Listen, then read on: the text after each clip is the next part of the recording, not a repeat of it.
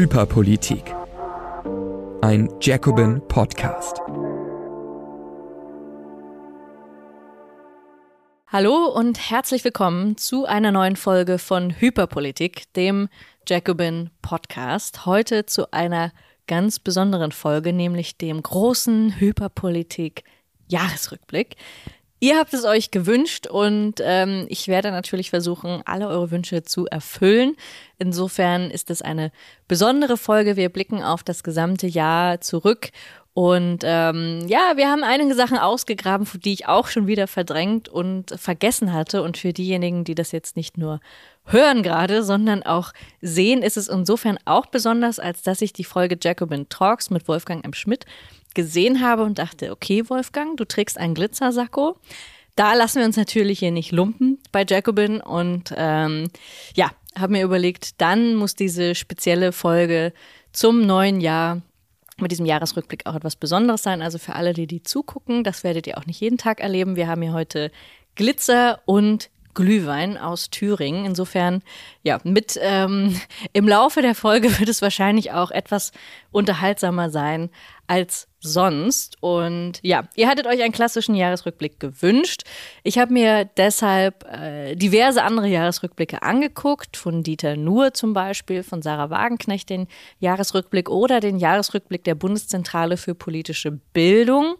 Und ich kann euch versprechen, der Hyperpolitik-Jahresrückblick wird etwas anders sein als die eben genannten. Ich habe mir auch noch mal alle Folgen von Nils und mir ähm, angesehen und war dann tatsächlich überrascht. Ich hatte auch verdrängt und vergessen, dass Nils und ich immer alle zwei Wochen aufgenommen haben. Und ich habe mich dann gefragt, wie kann das sein, dass wir so wenig Material zusammengesammelt haben? Wieso haben wir nur zwei, Mon zwei Folgen im Monat?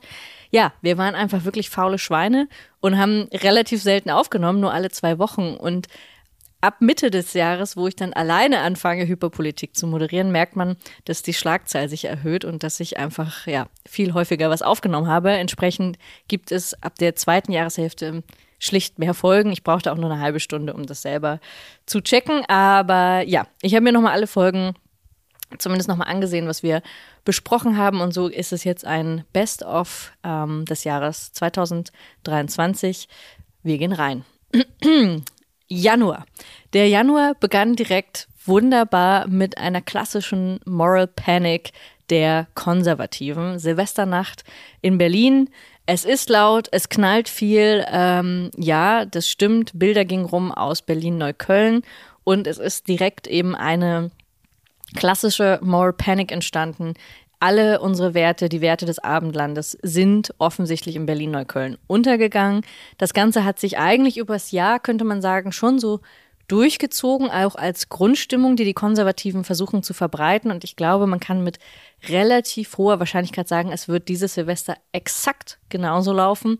Es ist auch nicht das erste Mal, dass das passiert ist. Es hat eben auch so eine gewisse ähm, ja, Beständigkeit, dass man sagen kann, mit jeder Silvesternacht mit jeder großen Feierei, in der äh, ja Halbstarke auch tatsächlich natürlich äh, ja kriminell oder zumindest so quasi kriminell ähm, wirklich Scheiße bauen auf der Straße, dass das aber jedes Mal wieder von Konservativen genutzt wird, um einen bestimmten Diskurs zu verfolgen, der halt den Verfall der Moral und der Sitten beinhaltet. Das ist, war schon eine starke Strategie der Konservativen in den 80ern zum Beispiel. Stuart Hall hat es sehr, sehr gut in The Great Moving Right Show gezeigt dass äh, soziale Krisen, Krisen, die voller Unsicherheit sind und auch ökonomische Krisen von Konservativen gern dafür benutzt werden, diesen moralischen Verfall anzuprangern. Und dazu passen vielleicht jetzt gerade, weil wir uns gerade so zwischen den Jahren befinden, die großartige, das Comeback äh, der Leitkulturthesen von Friedrich Merz. Wir brauchen einen Tannenbaum zu Hause. Wer keinen Tannenbaum hat, hat in Deutschland im Prinzip nichts zu suchen. Das Ganze hat auch mit dieser Silvesterfeierei zu tun. Das machen die anderen, das machen nicht wir äh, Deutschen mit unseren Tugenden und unserer Leitkultur. Ich bin schon so alt, dass ich auch schon die erste Leitkulturdebatte kenne an der Friedrich Merz schon mal versucht hat, vor 20 Jahren äh, erstens äh, Vorsitzender der CDU zu werden und zweitens eben auch schon versucht hat, durch seine Leitkulturthesen versucht hat, ähm, ja, den eigentlich, wie wir heute sagen würden, äh, Klassenkampf umzumünzen in Kulturkampf. Und eigentlich, das ist die Brücke von dem äh, Weihnachtsbaum hin zu dieser Silvesternacht, genau das wird uns vermutlich auch im nächsten Jahr begleiten. Man muss keine marxistische Glaskugel haben, um zu wissen, dass genau diese Form des Kulturkampfes uns noch sehr, sehr lang begleiten wird. So eben auch, so ging es auch letztes Jahr äh, los. Dann ähm, ein paar Tage später der Sturm auf das brasilianische Parlament, ein Reenactment des äh, Sturms auf das Kapitol in Washington ein Jahr zuvor. Und man merkt eben auch da, rechte oder rechtskonservative Kräfte, in dem Fall ähm, nach, dem, nach der Abwahl Bolsonaros und eben der Wahl ähm, Silva de Lulas ähm, kam es eben dazu, dass auch das brasilianische Parlament gestürmt wurde, was gezeigt hat, man kann Parlamente heutzutage stürmen und es hat aber und großartige Bilder ähm, damit produzieren. Es hat aber mit tatsächlicher Macht oder mit politischer Macht eben überhaupt nichts zu tun. Also das Ganze waren, wie gesagt, gewaltige Bilder, die ein paar Tage lang auch ähm, mobilisiert haben, die ein paar Tage lang auch hochgepeitscht wurden, die aber eigentlich an der Machtkonstellation nichts verändert haben. Anton Jäger sagt das in dem äh, Hyperpolitik-Buch auch ganz dezidiert, dass ähm, auch Trump oder auch Bolsonaro jetzt keine gefestigten Machtstrukturen mehr hinter sich haben, sondern eben auch relativ lose ähm, ja, Mobilisierungen hinkriegen. Also so ein Sturm, ich will das jetzt gar nicht äh, irgendwie unterbewerten oder irgendwie einfach kleinreden, aber eben schon sagen, das hat keinen nachhaltigen politischen Effekt. Also Lula ist immer noch im Amt und trotzdem ist äh, ja diese Form der der, der Aufregung etwas Neues, würde ich sagen, auch etwas Neues in dieser hyperpolitisch, hyperpolitischen Zeit.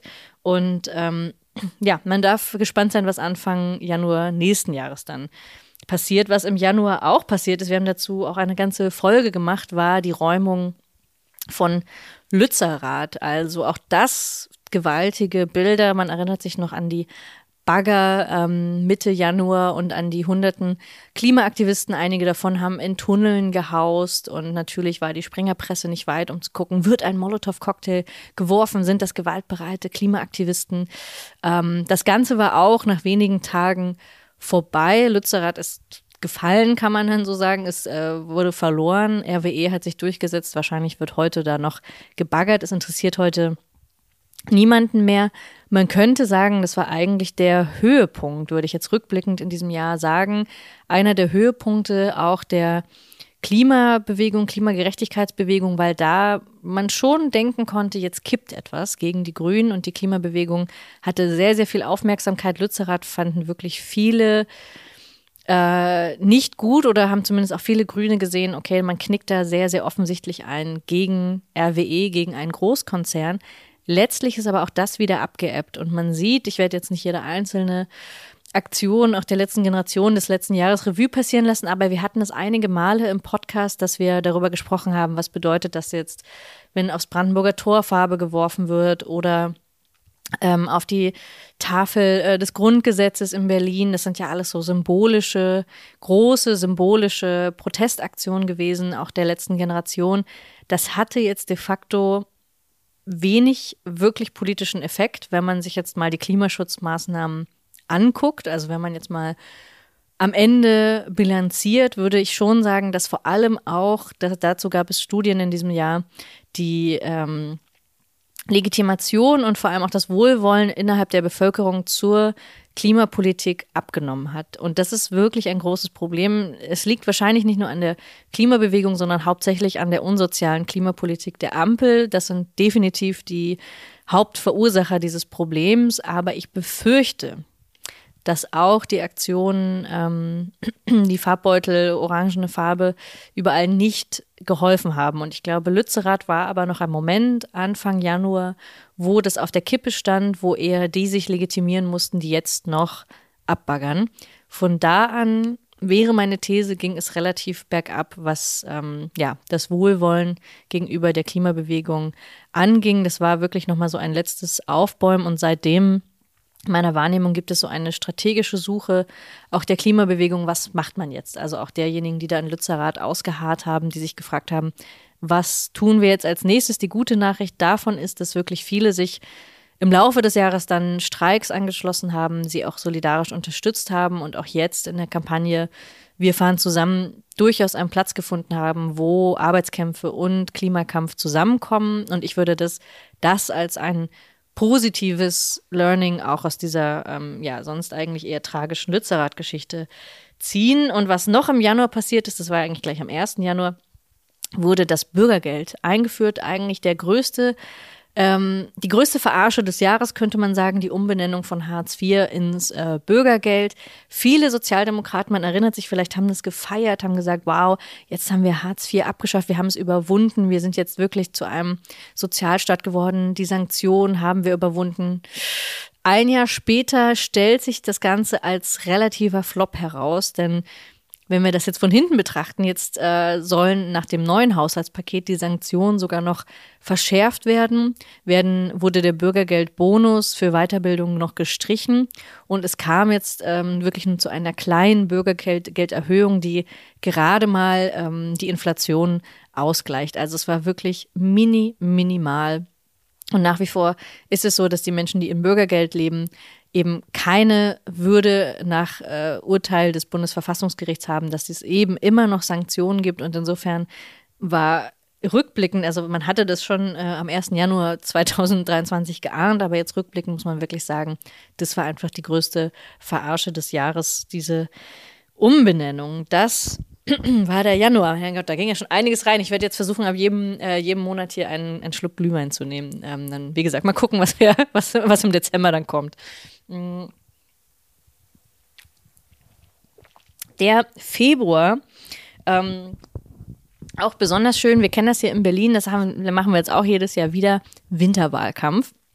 Im Februar wurde dann hier in Berlin gewählt. Das Ganze stand dann eben unter der, ja, unter dem großen äh, Licht dieser Silvesternacht. Das heißt, die Konservativen haben stark zugelegt und ähm, es gab dann so einen kleinen schwarzen Gürtel, also grün in der Mitte und dann außenrum alles schwarz. Die CDU hat sich durchgesetzt und es war, kann man sagen, ein Wahlkampf, wie er im Buche steht. Kulturkämpferischer geht es nicht. Es ging hauptsächlich ums Auto. Man erinnert sich, 100 Meter der Friedrichstraße waren wichtiger als ähm, alle anderen Klimaschutzmaßnahmen oder alle anderen Verkehrsmaßnahmen der Stadt. Also diese Art des Wahlkampfes war nicht nur, weil es Winter war, sondern eben auch, weil dieser Kulturkampf sich da so zugespitzt hat, wirklich, wirklich heftig unangenehm. Und es war ja schon eine Wiederholungswahl. Jetzt ist äh, die Geschichte natürlich, die feine Ironie der Geschichte ist, dass wir jetzt schon wieder Wiederholungswahlen haben, kommenden Januar in Berlin, diesmal die Bundestagswahl nachholen. Also wir kriegen einfach hier in dieser Stadt nicht genug. Und ähm, ich hoffe aber, nach jetzt einem Jahr Schwarz-Rot in Berlin kann man vielleicht auch sagen, ganz so viel haben sie jetzt eigentlich nicht gerissen und es wurde vielleicht auch doch gar nicht so schlimm dramatisch, wie man befürchtet hat. Das könnte aber bedeuten, dass es jetzt zumindest eine Abwahl auch der, der Ampelregierung äh, gibt, aber auch die CDU würde wahrscheinlich jetzt nicht mehr so gut abschneiden in Berlin, weil die Probleme, das hätte man vielleicht auch schon ahnen können, haben sich nicht gelöst, sondern sind eher noch äh, schlimmer geworden. Und dieses, dieser große Kulturkampf ums Auto spielt jetzt in einem Alltag überhaupt gar keine Rolle mehr. Eher noch schlimmer, jetzt wird es darüber diskutiert, ob es eine Schwebebahn gibt in Berlin. Also genau das, was wir gebraucht haben. Es fährt, glaube ich, keine U5, keine U8, keine U7. Es ist irgendwie, es ist äh, jeden Tag irgendwo ein anderer ähm, Schienenersatzverkehr. Aber ja, auf jeden Fall müssen, brauchen wir noch ähm, definitiv brauchen wir noch eine Schwebebahn, die Millionen äh, Euro kostet. Im Februar auch, dazu haben wir auch eine Folge gemacht, die viel diskutiert wurde, gab es dann die große Demo Friedensdemonstration hier in Berlin und die Petition von Sarah Wagenknecht, wo wir, wenn ihr euch die Folge nochmal anhören mögt, auch viel darüber gesprochen haben, was bedeutet das eigentlich, so eine Petition einzureichen, was für eine Form von Politik ist das eigentlich, wenn sich eine halbe Million, eine Million Menschen beteiligen und dann aber auch tatsächlich 15.000 bis 50.000 in Berlin auf die Straßen gehen für den Frieden. Was bedeutet das eigentlich? Hat das einen langfristigen Effekt?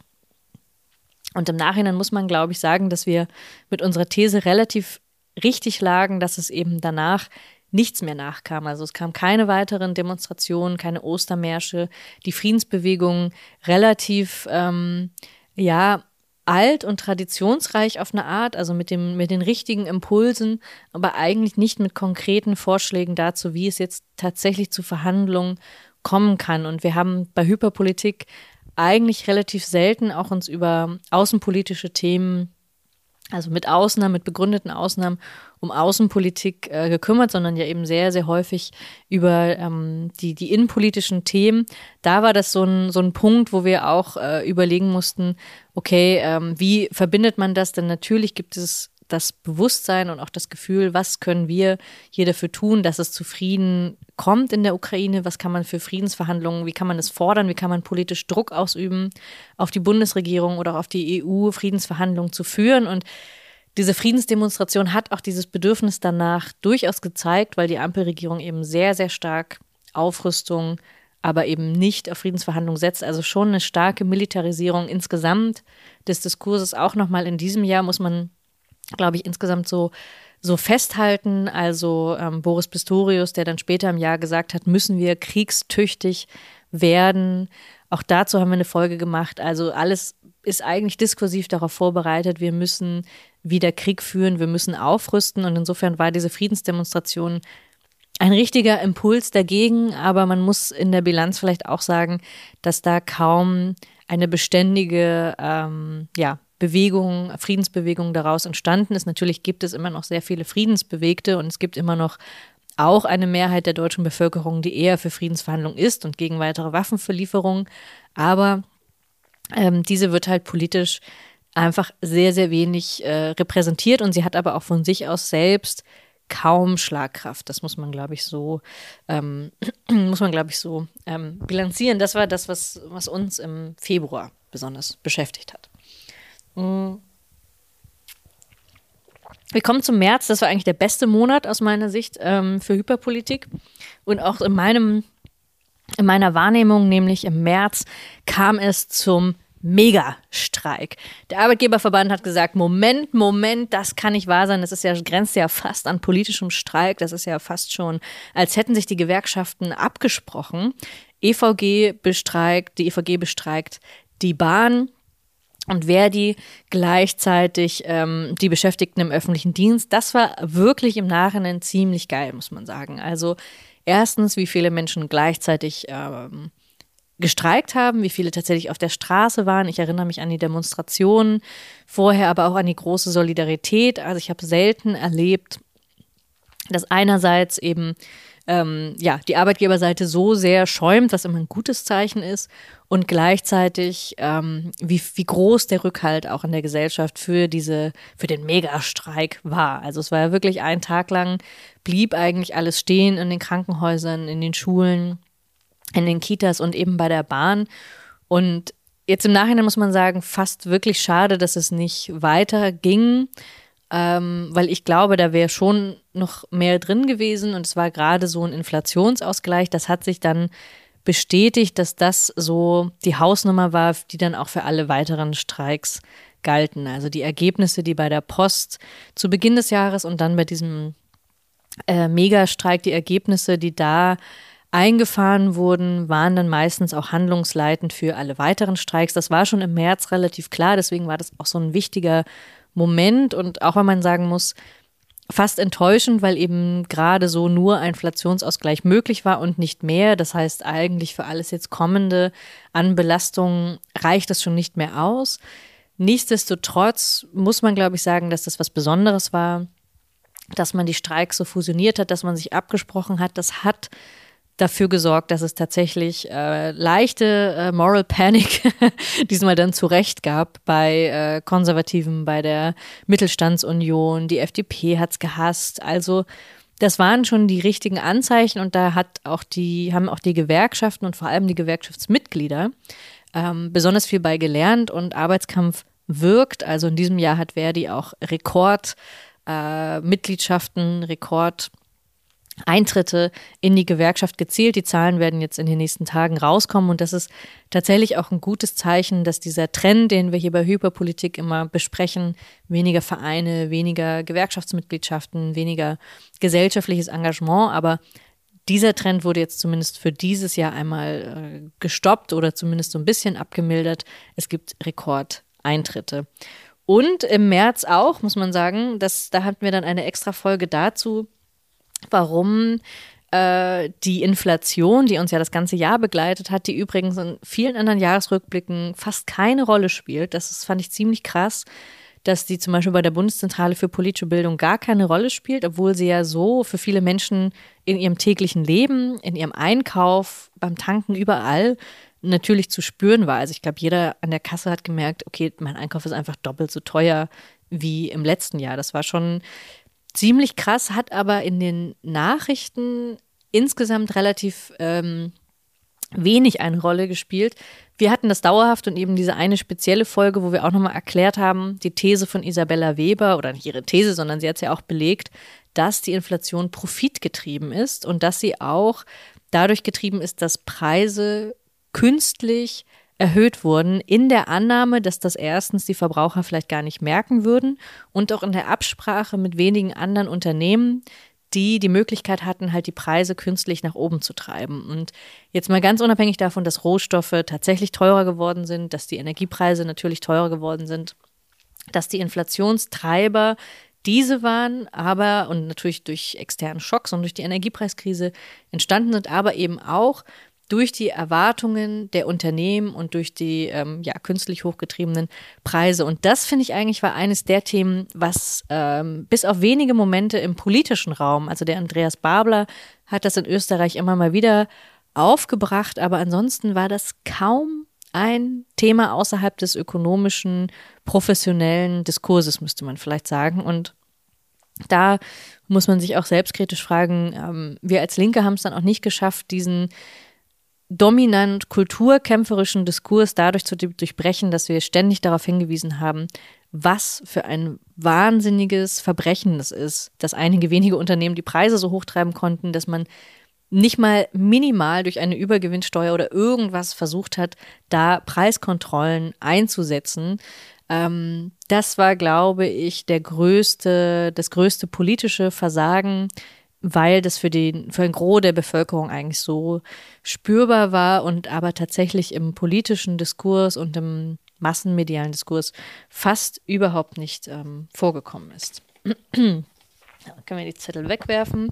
Auch gut, wir sind schon im April. Oh Gott, das dauert ja wirklich länger heute. Tut mir leid. Mhm. Im April wurde die Wahlrechtsreform beschlossen. Toll. Ähm, es wurde tendenziell alles ein bisschen undemokratischer, könnte man sagen. Wir haben in der Folge dazu besprochen, ob sich jetzt amerikanische Verhältnisse durch die Tür, durch die Blume so einschleichen, weil es dann schwieriger wird, ähm, überhaupt erst in den Bundestag zu kommen. Die Linke musste das jetzt dann auch noch einmal schmerzlich neu äh, erfahren, wie wichtig die Direktmandate sind oder was es bedeutet, wenn man die Fraktion auflösen muss. Auch das ist in diesem Jahr tragischerweise passiert und über die Wahlrechtsreform, sie wird ja jetzt erst dann zur nächsten Bundestagswahl richtig in Kraft treten, da werden wir erst die Effekte davon sehen. Aber das ist auch, war so ein Thema, was kaum ähm, ja, medial aufgegriffen wurde, obwohl es politisch nachhaltig so große Effekte darüber, dafür haben wird, wie der Bundestag aufgebaut sein wird, ähm, wie bestimmte Wahlkreise zusammengelegt werden. Das ist das eine aber eben vor allem, wie viele Direktmandate dann da ähm, eine Rolle spielen. Und der nächste Bundestag wird dann also höchstwahrscheinlich eben kleiner und anders zusammengesetzt sein und bevorteilt eigentlich ähm, ja die Parteien, die nicht durch Direktmandate dann durch die, in den Bundestag kommen. Deswegen war ja auch die CSU so stark dagegen. Wir werden sehen, was das für Effekte hat, aber das ist eigentlich, wenn man das im Jahresrückblick mal noch so anguckt, ist das eine der großen Gesetzesvorhaben, die den größten langfristigen Effekt hat, vielleicht neben der Schuldenbremse den, den langfristigsten Effekt, den, ähm, den man so gesetzlich verankern kann. Wir werden sehen, was daraus wird. Und witzigerweise, ich, ich habe es auch einfach vergessen, aber einer der anderen Kulturkämpfe, der auch geführt wurde in diesem Jahr, wir haben uns, Nils und ich haben uns wirklich sehr, sehr viel ähm, im ersten Halbjahr mit Kulturkämpfen beschäftigt. beschäftigt. Das habe ich dann alleine nicht mehr so stark gemacht. Ich glaube, weil mir dann einfach der Partner äh, fehlt, um mich über diese Dinge dann aufzuregen. Aber in der Tagesschau wurde ja die Mutter durch die entbindende Person äh, ersetzt. Und dann gab es einen großen Aufschrei dazu, ob man überhaupt dann noch Mutter sagen darf. Das ist eines der, ja, ich würde sagen, äh, Springerpresse-Lieblinge dieses, ah, die Cancel Culture, wir dürfen alles nichts mehr sagen. Und gleichzeitig eben auch die etwas dümmliche Reaktion der öffentlich-rechtlichen und auch von Linken dann auf so komischen Wortneuschöpfungen zu bestehen, die ja tatsächlich in der Bevölkerung erstmal gar nichts bedeuten oder eher auch so mit so einem Schmunzeln wahrgenommen, werden, wahrgenommen wurden. Und das war so ein so ein Moment, wo man gemerkt hat, diese ganze Debatte um Cancel Culture und um neue Begriffe findet irgendwie unter Journalistinnen und Journalisten statt, aber ansonsten interessiert das nicht mehr so viele. Der Effekt, der dadurch nur entsteht, ist, dass Leute das Gefühl haben, sie dürften nicht mehr alles sagen. Und das ist tatsächlich ein großes Problem, weil es eben dafür sorgt, dass unterschwellig sich so ein, so ein, so ein ähm, dieser Mythos hält, es gäbe eine links-woke, links-grün versiffte Diskurshegemonie, die dann da, und dieses wiederum verdeckt einfach die realen Machtverhältnisse, die sich krass, also die politischen Machtverhältnisse haben sich krass nach rechts verschoben, der Migrationsdiskurs krass nach rechts verschoben, der Kürzungsdiskurs, der Diskurs gegen Arme, gegen das Bürgergeld, alles hat sich wirklich verschärft. Umso schlimmer ist dann dieses Bild von der links-grünen Diskurshegemonie, die es so de facto, wenn man eben jetzt einfach mal von diesen wahnsinnig bekloppten Einzelfällen, über die man wirklich streiten kann, die davon einfach krass überdeckt werden. Und insofern war das ein gutes Beispiel dafür, für was gesagt wird, worüber gestritten wird, was aber tatsächlich passiert ist, war ein in allen Hinsichten ein, ein, ein Rechtsruck in, in jedem anderen diskurspolitischen Feld. Ähm, das war der April. Okay, jetzt habe ich ja gesagt, ich trinke mal jeden Monat. Jetzt muss ich das auch durchziehen. Okay. Hm. Hm. Am 1. Mai, am Tag der Arbeit, was auch immer ihr da gemacht habt, ich weiß gar nicht mehr, was ich da gemacht habe, war hoffentlich demonstrieren. In jedem Fall wurde am 1. Mai das 49-Euro-Ticket eingeführt. Man vergisst es ja manchmal und denkt sich so, ach schön, 49 Euro, ich, ich habe das 49-Euro-Ticket auch. Ich bin ja viel Zug gefahren in diesem Jahr. Ähm, Bahnfahren ist wirklich schlimmer geworden, also wirklich deutlich. Es, es war schon immer schlimm, aber es war in diesem Jahr, glaube ich, der Höhepunkt an Bahnverspätungen. Dazu kamen jetzt diese 5 Millionen Boni an die Bahnvorstände. Also gegen Ende des Jahres war echt nochmal, hat die Bahn nochmal alles gegeben. Also das war jetzt wirklich der helle Wahnsinn. Aber man eben vergisst, das 49-Euro-Ticket wurde eingeführt. Was man darüber wiederum vergisst, dass es im Vorjahr das 9-Euro-Ticket gab. Weil man kann sich gar nicht mehr erinnern. Es gab mal Zeiten, also da, da war es noch so, da war es noch so schön und man darf wirklich nie vergessen, das 9-Euro-Ticket war möglich, es ist möglich und es wird auch wieder möglich sein. Ja, wir haben uns tatsächlich mit diesem 49-Euro-Scheiß-Ticket abspeisen lassen und selbst das, das ist ja so ein bisschen die, äh, die Ironie dieses Tickets. Es ist zu teuer für manche, die eigentlich wirklich gerne mit der Regionalbahn mal Leute, Verwandte besuchen wollen würden oder mal in die Ostsee fahren würden oder so, wo man einfach mal günstiger irgendwas machen kann, was man sonst nicht tun könnte. Dafür sind die 49 Euro im Monat dann wieder zu teuer. Sie sind aber gleichzeitig zu günstig, ähm, um sozusagen, also dann kann man sich auch gleich ein etwas teures Ticket holen und dann einfach viel, viel komfortabler reisen. Also es ist einfach, dieses 49 Euro Ticket ist irgendwie so ein Scheiß. Mittelding für bestimmte Mittelklassen, also wirklich für ganz bestimmte Leute, die das nutzen können, die davon irgendwie was haben. Und selbst dieses 49-Euro-Ticket wurde jetzt von Volker Wissing, einem der schlechtesten Minister des Kabinetts, und das will was heißen, ähm, jetzt auch wieder in Frage gestellt. Einzelne Bundesländer haben Finanzierungsschwierigkeiten. Also auch jetzt wieder wird die Finanzierung in Frage gestellt und das 49-Euro-Ticket war schon nur ein schlechter Kompromiss und wir haben uns daran gewöhnt, wie immer, gewöhnt man sich einfach daran, dass das jetzt halt der Standard ist, aber nicht vergessen, es gab das 9-Euro-Ticket und es wird es auch wieder geben. Kostenloser Nah- und Fernverkehr ist möglich, mindestens Nahverkehr. Fernverkehr, gut, da müsste überhaupt erstmal eine Bahn fahren, aber das ist vielleicht nochmal ein anderes Thema.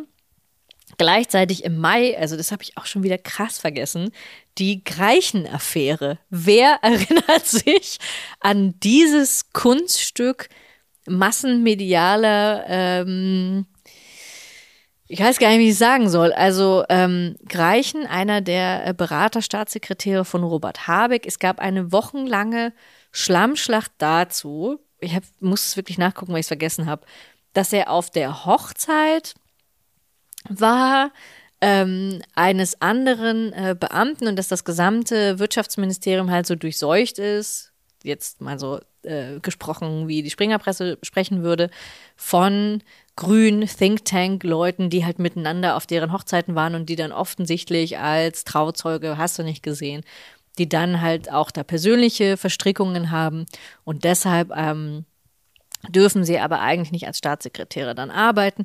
Also es war ein ganz komisches, wirres Zeug. Am Ende musste Greichen tatsächlich gehen, beziehungsweise Robert Habeck musste ihn entlassen. Ähm, und das Ganze war ein schönes Schauspiel darüber. Also am Ende würde ich ja sagen, ist mir vollkommen egal, ob der Mann Trauzeuge von wem auch immer war. Das viel, viel Schwierigere war ja tatsächlich, ähm, dazu kommen wir dann später, wie die Klimapolitik oder überhaupt die, die Gesetze umgesetzt oder nicht umgesetzt wurden und dass die Grünen an jedem Punkt eingeknickt sind vor diesem auch äh, natürlich muss man sagen, es gab eine wie eine konzertierte Aktion gegen die Grünen. Also es gab dann wirklich auch eine Kampagne gegen Greichen. Das muss man schon so sagen. Aber gleichzeitig haben die Grünen auch einfach wahnsinnig viele Flanken offen gelassen. Also das war einfach unprofessionell gut, das war einfach ein bisschen doof.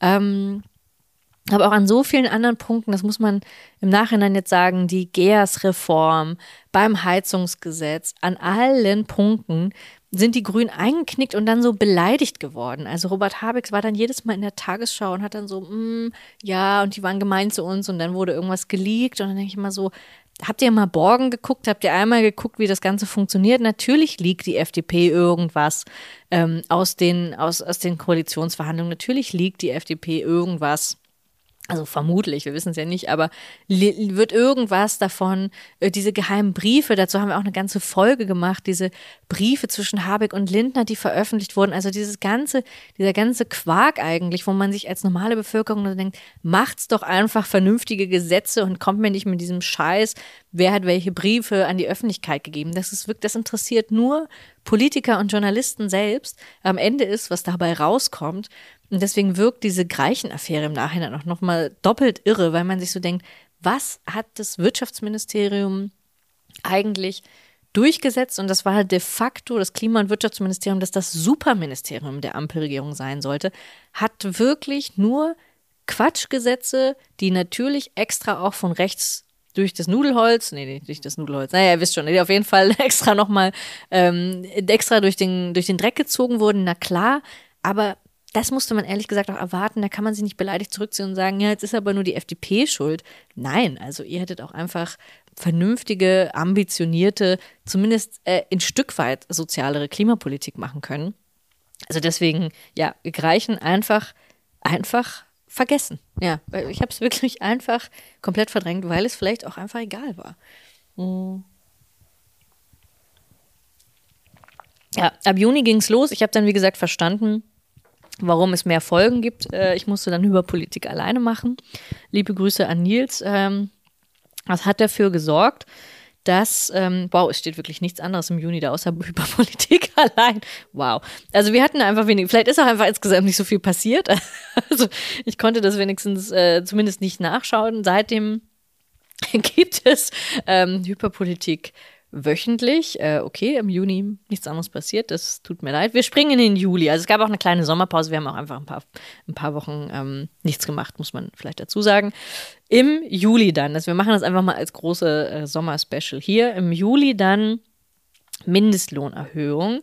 41 Cent, Wahnsinn. Die SPD hat es auch wieder gefeiert, wie beim Bürgergeld gefeiert, als hätten sie jetzt irgendwie den Sozialstaat gerettet. Innerhalb dieser Mindestlohndebatte ist leider nie gesagt worden, dass das Ganze überhaupt notwendig geworden war. Erstens wegen der Inflation und zweitens, weil Deutschland immer noch eine EU-Richtlinie eigentlich umsetzen muss, die besagen würde, wenn sie es umsetzen würden, ähm, bis zum Herbst nächsten Jahres, dass der Mindestlohn mindestens auf 14 Euro steigen muss.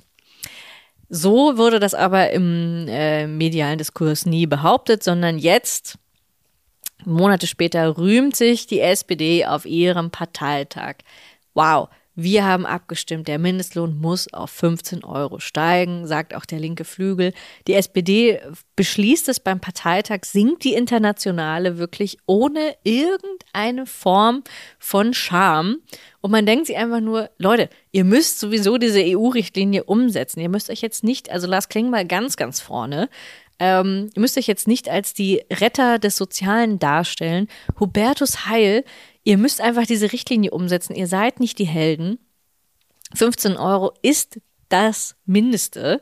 Und trotzdem ist dieser, also wir haben es damals schon, schon geahnt oder haben, haben darüber schon gesprochen, also ich dann allein, ähm, dass der ähm, Diskurs um den Mindestlohn einfach wirklich so Banane ist und einfach gar nicht mehr sagt, was sind die Erfordernisse, was waren die Hintergründe auch dieser Mindestlohnkommission, die politisch eingesetzt wurde, die jetzt aber unterhalb ihrer Erwartungen bleibt, die den Gewerkschaften eigentlich auch eine große Macht nimmt über Tarife die Löhne zu erkämpfen. Also der gesamte politische Hintergrund des Mindestlohns geht verloren und er schafft ja nicht mal mehr sein, sein Minimal. Äh, Ziel, überhaupt Menschen aus der Armut zu holen, die dann in Arbeit sind. Überhaupt das befeuert ja erst diese ganze Debatte darum, mit dem Lohnabstand sollten die, die arbeiten, mehr Geld haben als die, die Bürgergeld erhalten und so weiter und so fort. Also diese ganze Mindestlohndebatte ist, wird so oberflächlich geführt, das merkt man eben auch jetzt wieder, wo halt diese ruhmreichen Parteitagsbeschlüsse kommen. Und ich finde, es gehört zur Verantwortung auch der Medien, immer wieder diese Hintergründe zu erklären oder in Interviews Politiker zu entlarven und zu sagen, na ja, aber ist es nicht sowieso das, was in ein paar Monaten ohnehin umgesetzt werden muss. Also da, daran hat sich nichts verändert. Das haben wir eben, wie gesagt, im Juli schon so ähm, schon so gesehen. Und im Juli, ähm, ich erinnere mich noch ganz gut, ich war da ähm, im Urlaub an der Ostsee, gab es einen Löwen in Berlin, Brandenburg, äh, tagelang große Aufruhr. Es war halt auch eben saure Gurkenzeit, da weiß man, da ist auch einfach sonst nicht so viel los. Der Löwe, die Löwin entpuppte sich als ähm, Wildschwein Gut, äh, die kennen wir hier. Man hat dafür weniger drüber gesprochen, dass der Juli der ähm, weltweit wärmste Sommer gemessen war seit der Industrialisierung. Ja, oder man hat, also es gab diese Nachricht schon, aber die Frage ist ja immer, gibt's da, werden daraus politische Konsequenzen gezogen? Im Juli diese Horrornachricht, ähm, jeder kennt diesen Graph von äh, massiv steigenden Temperaturen und man sieht so, ab 1980 sieht es ganz, ganz schlecht aus, die letzten zehn Jahre ähm, eigentlich nur noch Rekordhitzen und Waldbrände. Und dafür jetzt Rückblick muss man sagen, war COP28, die Klimakonferenz in Saudi-Arabien, äh, tatsächlich der größte Witz an dem Gesamtjahr. Also wenn man mal sieht, wie dramatisch eigentlich die Lage ist, so dass es auch der letzte verstanden hat ähm, lässt man sich dann bei einem Ölland eigentlich vorschreiben, dass ja, man irgendwann vielleicht aus den fossilen aussteigen müsste. Alle NGOs, Annalena Baerbock, alle feiern es, weil wir ja so viel erreicht haben. Selbst ein paar Klimaaktivistinnen, die auch mit vor Ort waren, alle müssen natürlich erklären, warum waren wir eigentlich dort, wenn die Beschlüsse Schall und Rauch sind und wenn es natürlich besonders absurd ist, dass das Ganze in einem Ölland stattfindet. Im nächsten Jahr die ähm, Weltklimakonferenz dann in Aserbaidschan. Da haben wir nicht nur das Problem ähm, von fossilen Energien, sondern auch eines Krieges gegen Armenien. Das wird wahrscheinlich dann auch keine Rolle spielen. Also wenn man sich das mal im Gesamtjahr betrachtet, weltweit eigentlich der wärmste Monat seit der Aufzeichnung und gleichzeitig COP28 das größte Fiasko des Jahres. So, das war der, äh, das war schon mal dieser, dieser Pokal ging dann jetzt schon an den Dezember. Ich muss ein bisschen eben vorausgreifen, weil es ist halt so eine ganze Jahresschau. Wir kommen in den August, auch schön. Mhm. Mhm. Ah ja, im August ist die ähm, Maschine der Bundesaußenministerin kaputt gegangen. Da merkte man auch wieder, so viele Nachrichten waren da eben auch wieder nicht. Das Schöne, was man daran gesehen hat, ist, dass, ähm, und was vielleicht auch für das ganze Jahr gilt, dass man, äh, und ich verfolge die Kanäle der, des Außenministeriums aufmerksamer als ich sollte, ähm, ist tatsächlich, werden sehr viele schöne Bilder produziert. Deswegen hieß die Folge auch PR-Maschine Außenministerium. Und deswegen hatte ich das auch eben gerade mit der COP28 schon genannt. Also Annalena Baerbock also, redet ja auch immer so wie eine ähm, Pädagogin, wie eine ähm, ja, Heilerziehungskraft, die auf dem Parteitag der Grünen dann zum Beispiel sagen muss, was sollen wir anderes machen? Der Robert, der muss mit am Tisch sitzen. Ich muss mit am Tisch sitzen. Was sollen wir machen? Also dieses beständige Duzen, wie bei Ikea, als wären wir beste Freunde oder schlimmer noch, als wären wir Kinder. Ich glaube, das ist das kleine Tipp an die Grünen, das ist das, was die Leute wirklich hassen, ist dieses pädagogische von oben herab Gerede. Wir konnten nichts anderes tun. Das wird ähm, wurde jetzt äh, während des Krieges immer wieder so, wir müssen das jetzt machen, so wir müssen weiter aufrüsten. Es gibt keine Alternative. Also dieses Tina-Prinzip, aber in Grün. Das ist vielleicht auch das, was man, was fürs ganze Jahr gilt, was man aber da auch wieder besonders gesehen hat. Wir haben das häufiger gehabt, ähm, dass die Grünen während ihrer Parteitage wirklich häufig oft gesagt haben, es gibt keine Alternative zu dieser Politik. Also Robert Habeck hat es wortwörtlich zuletzt gesagt in der Tagesschau. Ähm, wir müssen kürzen und das ist tatsächlich schlimmste konservative Rhetorik, aber eben mit diesen Bauchschmerzen. Und deswegen, das durchzieht das ja, also das Greichen-Ding war so ein Ding, das, äh, diese Bilder mit der PR-Maschine sind so ein Ding, das Heizungsgesetz äh, war so ein Ding, da komme ich gleich noch drauf. Ähm, an jedem Punkt, also die, das Migrationsabkommen, überall haben die Grünen ein wahnsinnige Bauchschmerzen dabei, müssen dann von Rückführungen sprechen, müssen dann halt davon sprechen, von den armen Kindern sprechen im Krieg und man denkt halt so, dann macht halt irgendwas, dann macht halt führt Verhandlungen. Ihr seid in der Regierung, also ihr seid doch wohl fähig, was zu tun und müsst dann nicht immer so auf diesen Sachzwang, aber auf so diesen elterlichen Ton, auf diesen Sachzwang zu reagieren. Das ist wirklich das Allerschlimmste, finde ich, an dieser Regierung.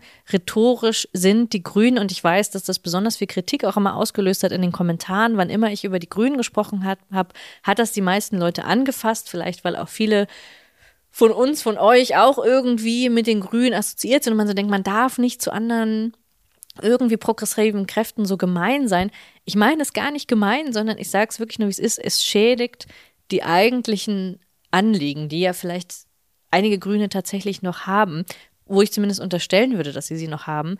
Ähm, aber man kann eben nicht gleichzeitig sagen, wir sind während des Wahlkampfs kann man nicht gleichzeitig sagen, wir sind für geflüchtete Menschen, wir machen die beste Klimapolitik des Jahrhunderts, wir machen wertegeleitete Außenpolitik, feministische Außenpolitik. Also man stellt die Erwartungen so hoch und macht am Ende baggert man Lützerath ab. Man macht am Ende Abkommen, die schlimmer sind als vorher und versucht uns dann aber noch einzureden, als sei das ein Fortschritt. Die Menschen sind nicht so dumm. Sie merken, dass das kein Fortschritt ist. Insofern, wie gesagt, das ist kein, kein Hohn und keine Häme, sondern das ist die Beobachtung, dass viele Grüne auch deshalb verhasst sind, weil genau dieser pädagogische Ton ein Teil des Problems, auch dieses Gesamtkunstwerks Ampelregierung ist. Ähm, okay, jetzt bin ich ein bisschen abgeschwiffen, aber das äh, ja, war der Aufhänger für den August. Ansonsten war ich im August, auch im Urlaub, habe eine besetzte Fabrik besucht. Das war ähm, wunderbar.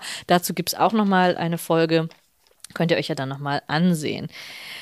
Ah ja, wir kommen zum September. Das ist ein sehr schöner Übergang. Jetzt kommen wir zum Heizungsgesetz. Jetzt wird es nochmal spannend. Ähm, hm. Gut, der Glühwein ist jetzt auch fast kalt und auch fast leer. Also wir, aber wir nähern uns, wir nähern uns dem Ende. Also, September. Erstmal. Wunderbar. Ähm, Hubert Aiwanger, ich kannte den Mann, glaube ich, bis zu dem Zeitpunkt auch nicht. Ich meine, wen interessiert der Wirtschaftsminister von Bayern, ganz ehrlich? Also, Hubert Aiwanger, irgendein Mensch aus Bayern, ähm, freie Wähler, who knows, aber steht für ein Phänomen, das wahrscheinlich auch größer werden wird. Auch die Freien Wähler in anderen Bundesländern werden stärker als komische Zwischenstadium zwischen CDU und AfD, also irgendwie rechtskonservatives, aber auch rumflatterndes ähm, Bündnis, könnte man vielleicht so sagen. Aiwangers kleine Jugendsünde, Antisemitismusvorwürfe. Er hatte da so ein kleines Flugblatt, wo er ähm, ja, also den Holocaust verharmlost ist vielleicht noch zu wenig gesagt, wo er ähm, im Prinzip dazu aufgerufen hat, politische Gegner zu vergasen und ähm, hat das natürlich so abgetan. Der Hund meines Bruders hat die Hausaufgaben verloren und gleichzeitig auch ein antisemitisches Flugblatt ähm, entworfen. Wir wissen es nicht, was da passiert ist, aber es war dann eben im Monat danach waren äh, Wahlen in, in, Bayern und in Hessen. Und rückblickend muss man eben sagen, es hat ähm, Hubertus Aiwanger nicht geschadet, sondern eher ähm, noch bestärkt da drin. Also nicht nur wurden die Freien Wähler stärker, sondern wie gesagt, sie breiten sich auch so aus, dass sie mittlerweile im Bundestrend sogar, ähm, man muss sagen, fast gleich auf mit der Linken gleich stark sind. Also das ist jetzt keine wahnsinnige politische Kraft, aber man muss es eben trotzdem ernst nehmen. Jetzt auch bei den ähm, Protesten der Landwirte setzt er sich natürlich wieder oder versucht sich ganz nach vorne an die Spitze dieser Bewegung zu setzen und diesem einen politischen Ausdruck zu verleihen. Also Hubertus Aiwanger leider so eine Figur. Man denkt ja immer, schlimmer als Markus Söder wird es nicht, aber es ist äh, mit dem Wirtschaftsminister müssen wir wahrscheinlich auch noch im nächsten Jahr rechnen. Und im September 2023 ging das Ganze los. Was auch losging, ist äh, die Debatte um den Kürzungshaushalt. Ich glaube, keine andere, kein anderes Thema hat dann die letzten Folgen und Wochen, zumindest bei uns, so dominiert wie äh, der Haushalt. Da haben die Beratungen angefangen im September.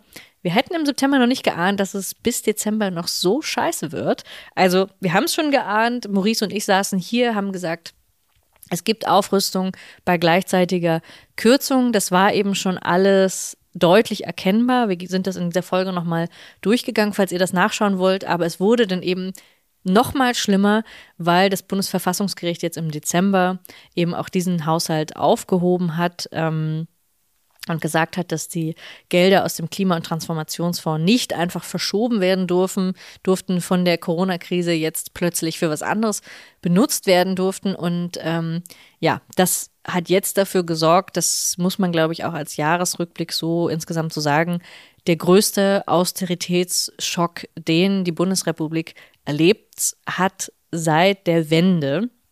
Ich habe das schon mal irgendwo in einer Folge gesagt, aber jetzt im Jahresrückblick muss man es einfach nochmal sagen, dass das wirklich historisch ist und jetzt mit dem neuen Bundeshaushalt nochmal historischer ist, weil es eben nicht die notwendigen öffentlichen Investitionen gibt in Zukunftstechnologien, aber eben auch gleichzeitig am Sozialstaat gespart wird und das Ganze mit einer permanenten Notlage legitimiert wird, also gesagt wird, den Krieg, den gibt es weiterhin, daran, an der Aufrüstung, an der Militarisierung, daran halten wir fest. Das ist die Unterstützung für die Ukraine, so sagt es die Regierung. Daran wird eben gar nicht gerüttelt.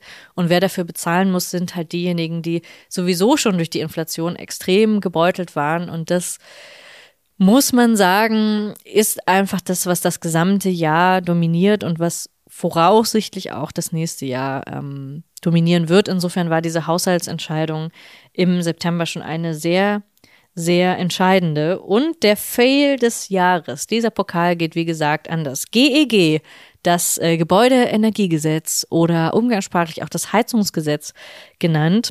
Ähm, das kaum etwas hat so viel mediale Aufmerksamkeit bekommen. Auch hier wieder natürlich eine Kampagne von äh, rechter Presse, die natürlich versucht, Klimapolitik im Ganzen zu delegitimieren, aber man muss eben auch immer wieder sagen, ähm, Saskia Esken, die Parteivorsitzende der SPD, sagt immer, ja, das haben wir einfach schlecht kommuniziert.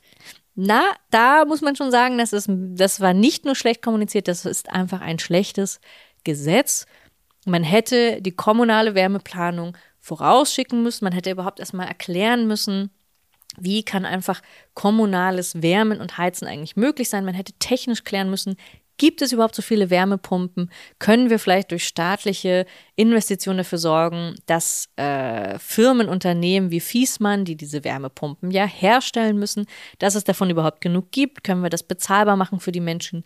Das alles hätte man tun müssen, um danach ein Heizungsgesetz mit Auflagen für die Normalbevölkerung überhaupt zu bringen. Das Ganze hat man falsch herum gemacht, beziehungsweise gar nicht gemacht. Die Grünen haben das Soziale vergessen.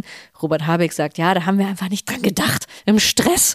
Ja, da habt ihr nicht einfach nicht dran gedacht, sondern es spielt für euch keine Rolle, weil die Heizungsrechnung euch natürlich egal ist und wenn Mieterinnen und Mieter aber 50 Euro im Monat mehr bezahlen müssen, dann ist das halt für manche krass viel. Und wenn ihr das nicht mitbedacht habt, dann tut mir leid ist das Heizungsgesetz und das ist jetzt einfach keine äh, rechte Presseverschwörung, dann ist es einfach nicht nur handwerklich schlecht gemacht, sondern politisch ernsthaft dumm. Es tritt jetzt zum 1. Januar 2024 in Kraft und ähm, war, wie gesagt, also gesetzgeberisch, glaube ich, einer der, der äh, Tiefpunkte des Jahres und deshalb Fail des Jahres. Ich war ja in Sonneberg, wo mir äh, wo der erste AfD-Landrat gewählt wurde und wo mir ganz eindrücklich geschildert wurde, dass das Heizungsgesetz und das ganze Brimborium darum, das Ganze auch da wieder sehr kulturkämpferisch aufgeladen, also die Heizung, das, das neue Auto, äh, die Heizung des, der, der SUV, des SUV des kleinen Mannes,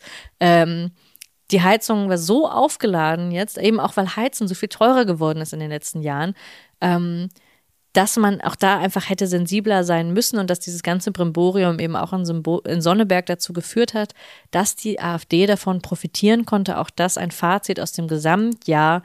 Dort, wo die Ampelregierung versagt, wo sie keine vernünftige Politik macht, wird immer wieder das Feld bereitet für die AfD und den Aufstieg der AfD. Und mittlerweile werde ich wirklich müde, das zu sagen. Man kann sich nicht weiter über Oberbürgermeister in Pirna sonst wie Landräte und Zugewinne bei der AfD.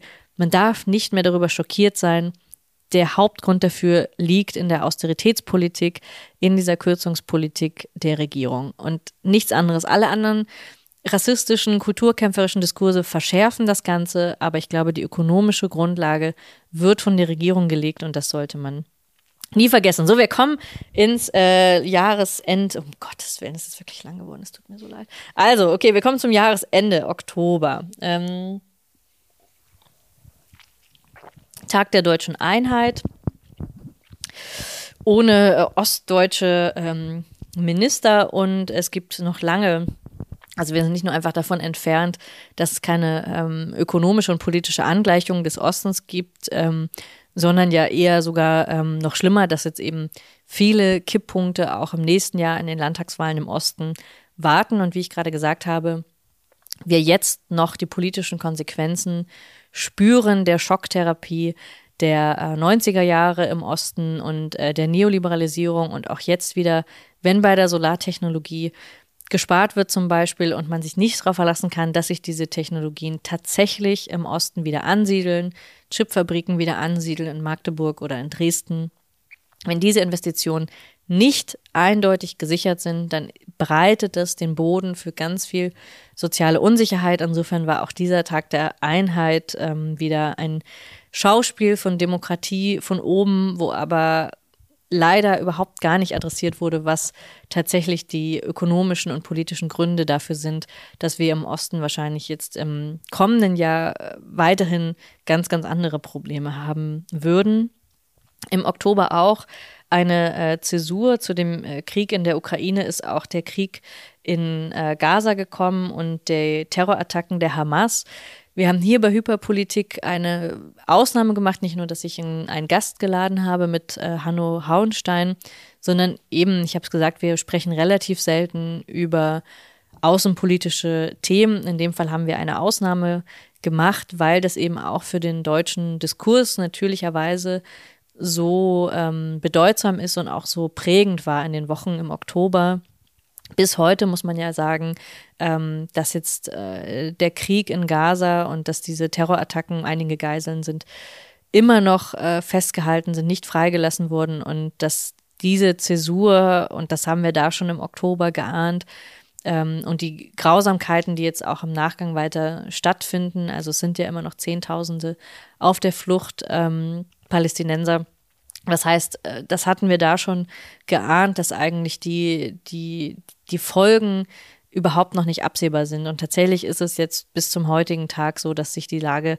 extrem, extrem verschlimmert hat. Und ähm, wir nehmen das nicht jede Woche wieder neu auf, aber natürlich für diesen Jahresrückblick muss man das schon nochmal sagen, dass äh, das, was wir da befürchtet haben, sich leider bewahrheitet hat und dass ähm, jetzt noch zu, zusätzlich zu dem Krieg in der Ukraine und zusätzlich dazu, wie gespalten auch die ähm, Öffentlichkeit darüber ist äh, und auch wie aufgeheizt natürlich dadurch die Debatte auch nochmal ist, das hat sich jetzt vor allem im deutschen Diskurs äh, nochmal weitaus ähm, bestätigt. Es gibt einfach vieles, worüber es ganz schwer ist, dann zu sprechen. Also es gibt dann UN-Resolutionen, ähm, die in eine vollkommen andere Richtung weisen, als das zum Beispiel dann im deutschen Diskurs. Es gibt Ausladungen von äh, prominenten Personen. Also es gibt wirklich auch einen sehr, sehr spezifischen deutschen Diskurs und wir haben eben mit Hanno versucht, dem so ein bisschen über den Tellerrand zu schauen und ein bisschen versucht zu erklären, warum das so ist und auch zu sagen, es gibt, es kann eigentlich nur eine Verurteilung äh, geben von Gräueltaten auf beiden Seiten und gleichzeitig muss es eine Einordnung, eine historisch-politische Einordnung ähm, geben, sonst sind wir einfach überhaupt nicht mehr in der Lage, dazu zu sprechen. Und ich will jetzt gar nicht die ganze Folge nochmal aufrollen, weil ihr könnt sie ja nochmal hören und gleichzeitig hat sich seitdem ja eben so viel verändert und wird eben auch weiterhin noch, ähm, ja, gleichzeitig auch im nächsten Jahr vermutlich die, den Diskurs stark bestimmen. Und im Oktober, kurz danach, also es war wirklich einfach auch ein schwieriger Monat, die Wahlen in äh, Bayern und Hessen, wie gesagt, wo man sagen muss, ein ziemlicher Rechtsruck auf beiden Seiten. Die Linke ist in Hessen sogar aus dem Landtag geflogen und das auch das, obwohl es jetzt westdeutsche Spezifika sind, könnte man sagen, ist so ein bisschen auch ein Ausblick auf das, was wir vermutlich erwarten müssen bei den Europawahlen, bei den Kommunalwahlen im Juni nächsten Jahres und auch bei den ostdeutschen Landtagswahlen. Also es ist natürlich nie zu spät, politisch umzusteuern, aber wenn man ein realistisches Bild davon haben will, waren äh, Bayern und Hessen schon so Vorzeichen äh, dessen, was man vermutlich noch erwarten muss, auch in kommenden Landtagswahlen und äh, gleichzeitig aber auch ähm, Wahlen in Polen. Da ähm, gab es zumindest so einen kleinen Hoffnungsschimmer, beziehungsweise Linksliberale haben gleich gedacht, ach ja, ähm, jetzt ist die rechte Regierung abgewählt, jetzt wird wieder alles super, jetzt haben wir stattdessen wieder eine neoliberale Regierung. Okay, also klar muss man immer den Unterschied machen und sagen, besser, besser das als ähm, weitere Verschärfungen äh, für Frauenrechte zum Beispiel, ähm, die äh, Schwangerschaftsabbrüche in Polen, die, illegal, die illegalisiert wurden während der ähm, vorigen Regierung, auch die Haltung zur EU, aber eben trotzdem auch da mit Vorsicht zu genießen und zu sagen, genau die Politik von Neoliberalen bereitet eigentlich immer wieder den Boden für einen Wiederaufstieg der Rechten. So ist es leider in Frankreich, so könnte es auch wieder jetzt in Polen sein. Aber gut, es gab so ein kleines ähm, Aufatmen. Wir kommen zum November. Okay, letzte Schlucke. Mm. Ja, im November ging es viel um das Migrationsabkommen GEAS, das jetzt, jetzt im Dezember ähm, seinen Abschluss gefunden hat. Auch das reiht sich ein, ich hatte es schon gesagt, in eine lange Reihe von ähm, grünen Versprechen, die gebrochen wurden, eine lange Reihe von institutionalisiertem äh, Rechtsruck. Also das ist ja nicht einfach nur Diskurs, der stattfindet, sondern der kommt ja dann irgendwann auch, wird er in Gesetz gegossen und das war eigentlich so eins. Also es gibt einen ganz stark laufenden migrationskritischen Diskurs, der eigentlich permanent läuft und dann findet sich das eben wieder in einer Art auch vorauseilendem Gehorsam, weil man ja schon weiß, dass eigentlich ähm, auch bei der EU, weil wahrscheinlich sehr viel mehr Rechte ähm, sich durchsetzen würden auf nationalstaatlicher Ebene. Und deswegen wusste man quasi schon, wir müssen jetzt die Außengrenzen besser stärken. Wir müssen jetzt eigentlich oder also schützen in Anführungszeichen. Wir müssen weiter Zentren wie auf Moria bauen, Abschiebezentren oder Zentren, wo das gar niemand erst überhaupt reinkommt. Und äh, da muss man sagen, hat sich der europäische und der deutsche Diskurs äh, soweit angeglichen, dass, und das ist vielleicht wirklich das Unwort des Jahres, die Abschiebungen zu Rückführungen äh, geworden sind, einfach damit es nicht mehr ganz so arg schlimm klingt, dass man einfach gar nicht mehr weiß, dass es sich eigentlich um Menschenleben handelt und um Menschen, die vor den Kriegen und vor den Hungern, Hungersnöten flüchten, die wir eigentlich zum Teil auch erst ähm, mitproduzieren.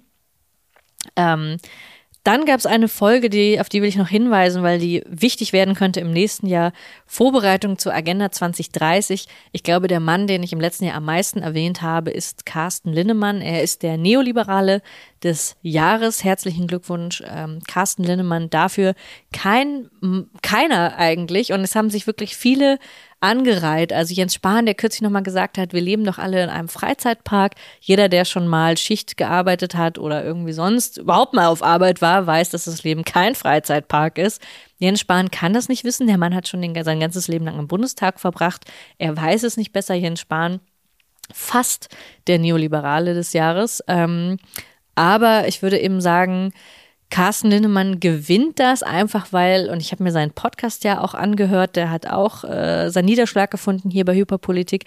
Es gibt keinen unangenehmeren äh, Sparkassenmitarbeiter, der es aus irgendwelchen Gründen zum Generalsekretär der CDU geschafft hat. Neues Logo gezeigt, jetzt neues Grundsatzprogramm der CDU. Also es ist wirklich ähm, neben Friedrich Merz, er ist das perfekte Pendant für diesen eigentlich, man lebt noch in den 90er Jahren äh, finanzpolitisch und ist da sogar noch stolz drauf, sieht einfach bieder und klein und mickrig aus und bereitet halt jetzt schon alles darauf vor, und es ist nicht ganz unwahrscheinlich, dass die CDU, sie ist jetzt die stärkste Oppositionskraft, dass die CDU sich halt wieder an die Spitze äh, und also ich, ich kann es mir noch gar nicht vorstellen, also sollte die CDU wieder den Kanzler stellen und dieser Mann irgendwas in dem Kabinett übernehmen. Grausam. Ähm, und das müssen sie jetzt natürlich schon vorbereiten und sagen, wir müssen die Agenda 2030, also das ganze Kürzen ähm, am Sozialstaat, das wird dann nochmal verfestigt werden und nochmal eine Runde Neoliberalisierung. Man, man glaubt eigentlich gar nicht mehr, dass noch irgendwas privatisiert werden kann. Also wir haben ja jetzt schon fast alles verkauft, aber wahrscheinlich wird Carsten Hinnemann noch irgendwas finden an der Bahn, was er privatisieren kann. Und ähm, das ist etwas, was man jetzt schon in Ansätzen Deutschland, der kranke Mann Europas, das war eine der Schlagzeilen des Jahres, weil es leider voraus zeigt, genauso war das bei der Agenda 2010, erst kommen diese Schlagzeilen und später wird das Ganze in politische Macht überführt und das ging tatsächlich im November los, ein politischer Ausdruck und auch jemand, der tatsächlich damit Wahlen gewonnen hat, mit einer übertriebenen, mit einem übertriebenen Ausdruck eines wirklich libertären, hyperkapitalistischen ähm, Programms, ist äh, Milay in Argentinien. Derzeit gibt es Proteste auf den Straßen. Auch das hatte ich im November schon in der Folge gesagt oder befürchtet, dass es eigentlich nicht ohne Proteste laufen kann. Und der feuchte Traum eines Ulf Poschert ist ja dieser wahnsinnig libertäre, antistaatliche Eingriff, Steuern abschaffen, Ministerien abschaffen, den ganzen Scheiß. Ja, was wird zufällig auch mit abgeschafft? Auch die Freiheitsrechte. Also man geht in Proteste oder gewerkschaftliche Streiks, dürfen jetzt auch durch das Militär einfach durchbrochen werden und man sieht einfach, das ist eine besonders irre und ekelhafte Form des äh, Rechtslibertären, die halt sagen, Steuern abschaffen, weil Steuern sind ja Raub und gleichzeitig aber auch alle anderen Freiheiten mit abschaffen, alle liberalen Freiheiten. Also wirklich, das, also man kann es nicht selten, man kann es nicht oft genug sagen, ähm, die größten Lügner des Jahres sind diejenigen, die im Namen der Freiheit die Freiheit eigentlich abschaffen. Und Mila ist das perfekte Symbol dafür und unsere kleinen Knechte hier in Deutschland, die das Ganze nachlabern, sollen jetzt einfach mal dahin gucken, was es bedeutet, wenn die Freiheiten tatsächlich niedergeknüppelt werden auf den Straßen von Argentinien. Guckt euch die Bilder doch mal an und überlegt dann nochmal, ob ihr so einen Präsidenten unterstützen wollt. Wer war am wenigsten sichtbar eigentlich in diesem Jahr? Wir kommen zum Dezember. Er hatte zwischenzeitlich eine Augenklappe. Ich gebe euch einen Tipp. Er ist zufällig der Kanzler in diesem Land. Aber man merkt es auch jetzt hier in diesem Rückblick. Wo ist eigentlich Olaf Scholz? Olaf Scholz, wo ist Walter? Man sieht ein Wimmelbild, man sieht ganz viel hyperpolitischen Scheiß und man redet über die Grünen und ich tue es auch ständig und Christian Lindner und hast du nicht gesehen, Hubertus Aiwanger? Und wo ist Olaf Scholz? Der Mann findet nicht statt. Wir haben de facto, er macht wirklich den äh, Angela Merkel, aber mit Augenklappe und ich weiß nicht, was dieser Mann tut. Er ist jedenfalls nicht da. Er findet nicht statt. Er hält dann immer nur äh, zweimal im Jahr eine, eine Grundsatzrede und stellt sich dann in Fragen des Bundestages. Aber der Preis an den unsichtbarsten Mann des Jahres geht an den Kanzler. Herzlichen Glückwunsch an Olaf Scholz. Mhm. Wir kommen zum letzten mm, Monat des Jahres. Jetzt äh, diesen Jahres, das Bundesverfassungsgericht hat Anfang Dezember geurteilt, dass, wie gesagt, der Bundeshaushalt leider Gottes gegen die Verfassung ähm, stimmt und deshalb nochmal neu aufgeschnürt werden muss. Das heißt, die Bundesregierung hat uns einfach nochmal richtig schön ein Scheißpaket unter den Weihnachtsbaum gelegt. Ähm, das sorgt jetzt eben auch dafür, dass die Landwirte auf die Straße gehen, dass alle empört sind, weil halt überall so ein mini kleines bisschen äh, gespart wird. Niemand durchblickt diesen Haushalt mehr. Das ist ähnlich wie im letzten Jahr mit der Gaspreisbremse. Eine Technik der herrschenden dass man einfach nicht mal mehr versteht, was eigentlich dieser Haushalt bedeuten soll. Ab wann fängt jetzt eigentlich was an? Dann wird einfach die Gas- und Strompreisbremse hört einfach etwas früher auf als vorher geplant. Das Ganze, man dringt überhaupt nicht mehr durch. Wenn man sich das Ganze nicht ganz genau anguckt, versteht man überhaupt nicht mehr, was im Einzelnen da passiert, woher diese Kürzung 17 Milliarden eigentlich jetzt herkommen. Und wie gesagt, das Schlimmste an dieser Gesamtpolitik, das ist vielleicht das Fazit des ganzen Jahres, ist diese neue Form des TINA-Prinzips. Es gibt keine Alternative dazu. Wir müssen kürzen, wir müssen aufrüsten, weil es nicht anders geht. Und das ist das Grundübel eigentlich, wenn man Menschen die Hoffnung nimmt, dass eine andere politische Alternative überhaupt denkbar wäre. Das ist auch etwas, was, wenn, was dann wirklich zu einem eben sehr hyperpolitischen Diskurs führt, dass es einfach manchmal Mobilisierungen gibt und Wut gibt, aber eigentlich keine wirkliche Hoffnung oder noch Verständnis davon, dass es eine organisierte, andere politische Möglichkeit gäbe, wie wir ähm, überhaupt noch zusammenleben können, weil wir sehen, Klimapolitik findet nur auf dem Rücken der Leute statt. Ähm, es werden, es brechen überall weiter Kriege aus. Man kann da als einzelne Person überhaupt nichts mehr dagegen tun. Man setzt sich diesem äh, Leid aus und den Bildern. Man kann dagegen nichts tun.